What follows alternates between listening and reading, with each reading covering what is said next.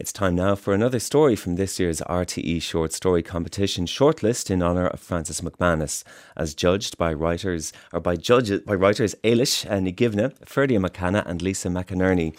A truly captivating, funny, bittersweet coming of age tale about a mother daughter relationship, this story is sparkling, edgy, and deeply moving. That's in the words of the judges. This is Fishing for Pike by Antoinette McCarthy. It's read for us now by Elaine O'Dwyer. Click, clack, click, clack, up and down the hallway. Mother's got a live one. She's back in the heels. There'll be no rest with her now. She's done her roots, piled up the hair. I said, You look like a pineapple. She said, Are you getting dressed today? For weeks we had the drag and slap of the slipper. The last one dumped her. I had to mind her, fetch and carry.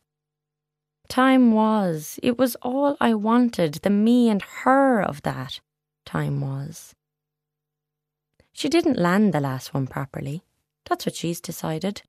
She saw him through the breakup with the missus all right. Stood by while he moved the family out to move us in. Big mansion on a hill he had. Roman columns and a separate little house for the car. Wore a lot of polo necks. Had a smile that never reached his eyes. But we were only there a couple of months when it was our turn to be moved on. A young one in six inch heels loitered with intent in the driveway while we loaded up our stuff. This new fella doesn't make Mum laugh much. Must be quieter. Or depressed. The last one used to make her cackle like an old witch. Not that I care. I have my own fella now.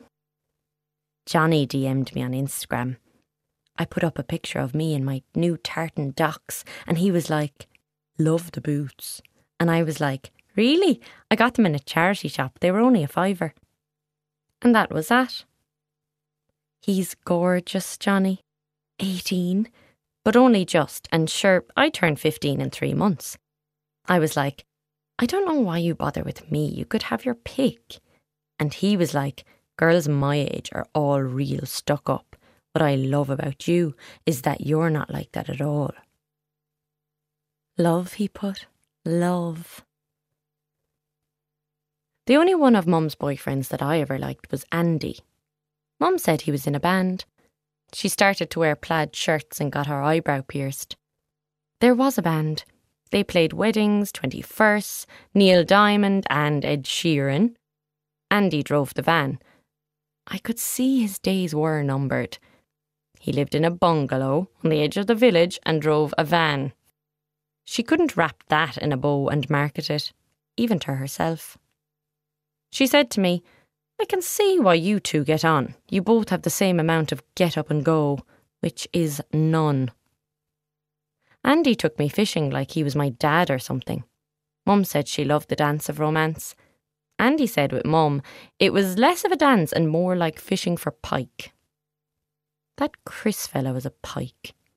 He was a pike in a polo neck, grinned at my mother while he slapped me on the arse as if he was dead pleased with himself and the deal he'd struck, two for the price of one. When Mum and the Pike first got together, he'd say, You've liberated me, Jocelyn, as if Mum had unlocked a cage and set him free. If he was in a cage, it was so deep sunlight never reached him. First it was the arse slapping, and then it got worse footsie under the table, pressing his thigh into mine, fiddling with my bra strap whenever he put an arm around me, walking a line. Then he stepped right over, followed me up to the bathroom, pushed me up against the door, tried to kiss me, and shoved his hand in my knickers. I kicked him, brought my knee up into his crotch, left him gasping for air on the tiles. But I was so scared. He threw us out a couple of days after that. It was ages before I told Mum about it. She said, I'm not with him any more, isn't that enough? And went off and downed a bottle of wine. Later, she came into my room and said, Why would Chris look at you? Why would he be interested in you? I pretended to be asleep. Johnny rang me last night. We talked for two hours. I told him what Mum said. He said, Why would you tell her anything? That woman only ever thinks about herself. From now on, talk to me. Keep your mother out of it. I said, I'm so lucky to have you. When we were saying goodbye, he said, What about another photo, just to keep me going? I said, Definitely. Well, anyway, Mum's new fella's name is Eric. That's E R Y C K.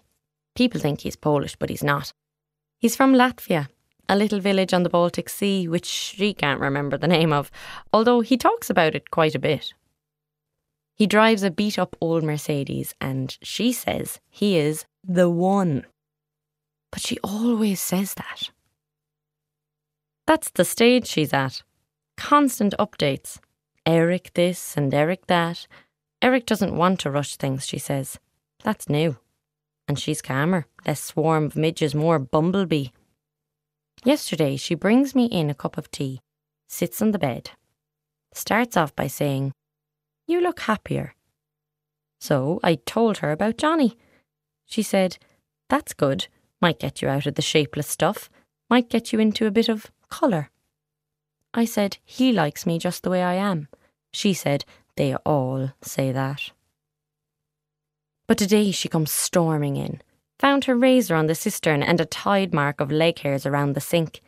She was in the middle of a rant about using her stuff and cleaning up after myself when she stopped. She said, What's going on? You don't leave the house. Why are you shaving your legs? I said, Mind your own business. She said, You are my business. I said, Only when it suits you, and told her to get out. Then I ring Johnny, tell him what Mum said. He's livid too. He said that we'd agreed to keep everything on a need to know, and that didn't include telling my mother about him. I said I was sorry. I said that I'd tell her we'd stop talking. He hangs up. I try ringing him back, and he's blocked me. Now no one is talking to me. Can't believe I blew it with Johnny. He's the best thing that ever happened to me. He said I was beautiful. 23 hours and 37 minutes later, Johnny rings me like nothing has happened. Doesn't even mention it. He's all hyper because he's got the loan of a car. He wants to pick me up tomorrow night. He says he'll come late, 2:30 a.m. He says mum will be asleep by then. So I tell Mum that I've finished with Johnny, and she says, I'm not sorry. It was all a bit furtive, wasn't it? I've stolen one of Mum's razors. I'll do my shaving when she goes out to meet Eric. My plan is to shave everything. I really trust Johnny. I do. I can hear Mum on the phone to Eric. She keeps mentioning my name. I think, oh shit, she's trying to organise us meeting. She always does this, some big fecking made by Disney event. Andy was at the zoo. With the pike, we met at a restaurant. After she gets off the phone, she goes into her room and shuts the door, and I think, so he doesn't want to meet me? Good. Then she knocks on my door. Knocks, like, and asks if she can come in and talk. Sits down on the bed, and her eyes are all puffy. I think, Eric's only gone and bitten the dust. How am I going to work tomorrow night now? She says that she has something to say. She clears her throat and puts her hand on mine. I'm really sorry about Chris, and I'm really sorry that I didn't believe you. She says, I know what it's like not to have someone to talk to. I want it to be different for you. She pats my hand, gets up, and leaves. And I'm left sitting there, and I don't believe it. Well, I do, but I don't at the same time. I ring Johnny. I say nothing about what Mum said. I don't know why. We talk about school. I tell him that usually when Mum gets a new boyfriend, the whole school thing comes up. They say, you just have to take charge, Jocelyn. Be the parent. She gets all guilted out, washes my uniform, sets the alarm, and screams at me for a couple of mornings. I sit it out. She runs out of steam. Life goes back to normal. Johnny says, So it's not about you then. I say, But she hasn't done that. Eric hasn't played that one. he says.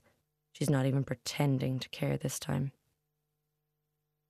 Not long after, Mum comes in. She says, Maybe we could watch a film together. I say, Maybe. It's some romantic shite with Chris O'Dowd in it. She loves it. When it's over and I'm picking bits of popcorn out from between the sofa cushions, I say, Can I meet Eric? She says, Sure, I'll ask him in tomorrow night. He's solid, Eric. Not tall, but thick set, clean shaven, twinkly eyes. Mum puts the kettle on. We're all standing in the kitchen. She hands him his tea and he offers her a cigarette. He lights her cigarette and then his own and says, It's nice to meet you. Your mother is always talking about you.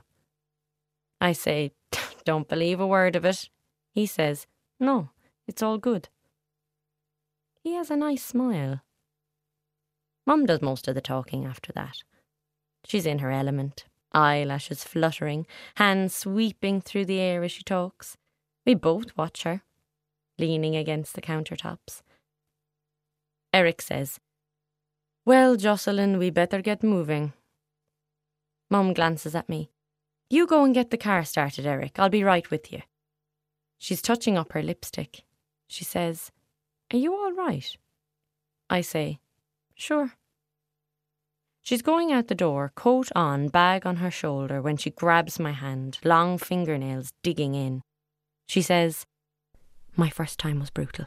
He was older than me, a handball alley. I was drunk, I was scared. Another lad walked by in the middle of it, looked at me like I was a side of meat. I can't remember what the first lad looked like, but him, I can see him whenever I shut my eyes. Your first time should be lovely. You should be able to think about it without feeling like you're biting down on a rotten tooth. That's all I'm saying. That's all. And then she's gone. I go and sit in the living room, the street light blinks on. We've lived in this estate before. It's all rentals, people come and go. I can hear my phone ringing in the bedroom. I should have a shower, but I don't feel like getting undressed right now. I walk out into the hall, lock the door. My phone is still ringing. I go into Mum's room, get under her duvet. Smells of her, her perfumes and lotions. I wrap myself up in it. The phone stops ringing. That was Elaine O'Dwyer reading Fishing for Pike by Antoinette McCarthy from this year's RTE Short Story Competition shortlist. On sound was Liam Mullen, the broadcast coordinator is Elaine Conlon, and the series producer is Sarah Binchy. We'll have another story at the same time tomorrow night A Nice Cup of Tea by Bernard Crowley. And a live event you may be interested in, marking the end of the series, which will take place on Friday week. Uh, the 21st of October, there will be an RTE short story special on Arena with Sean Rocks coming from the Pavilion Theatre in Laoghaire, County Dublin. There'll be live music, performances from all the stories, and the judges will award their top prizes. And for tickets, see paviliontheatre.ie. And to read the stories, you can go to rte.ie slash culture.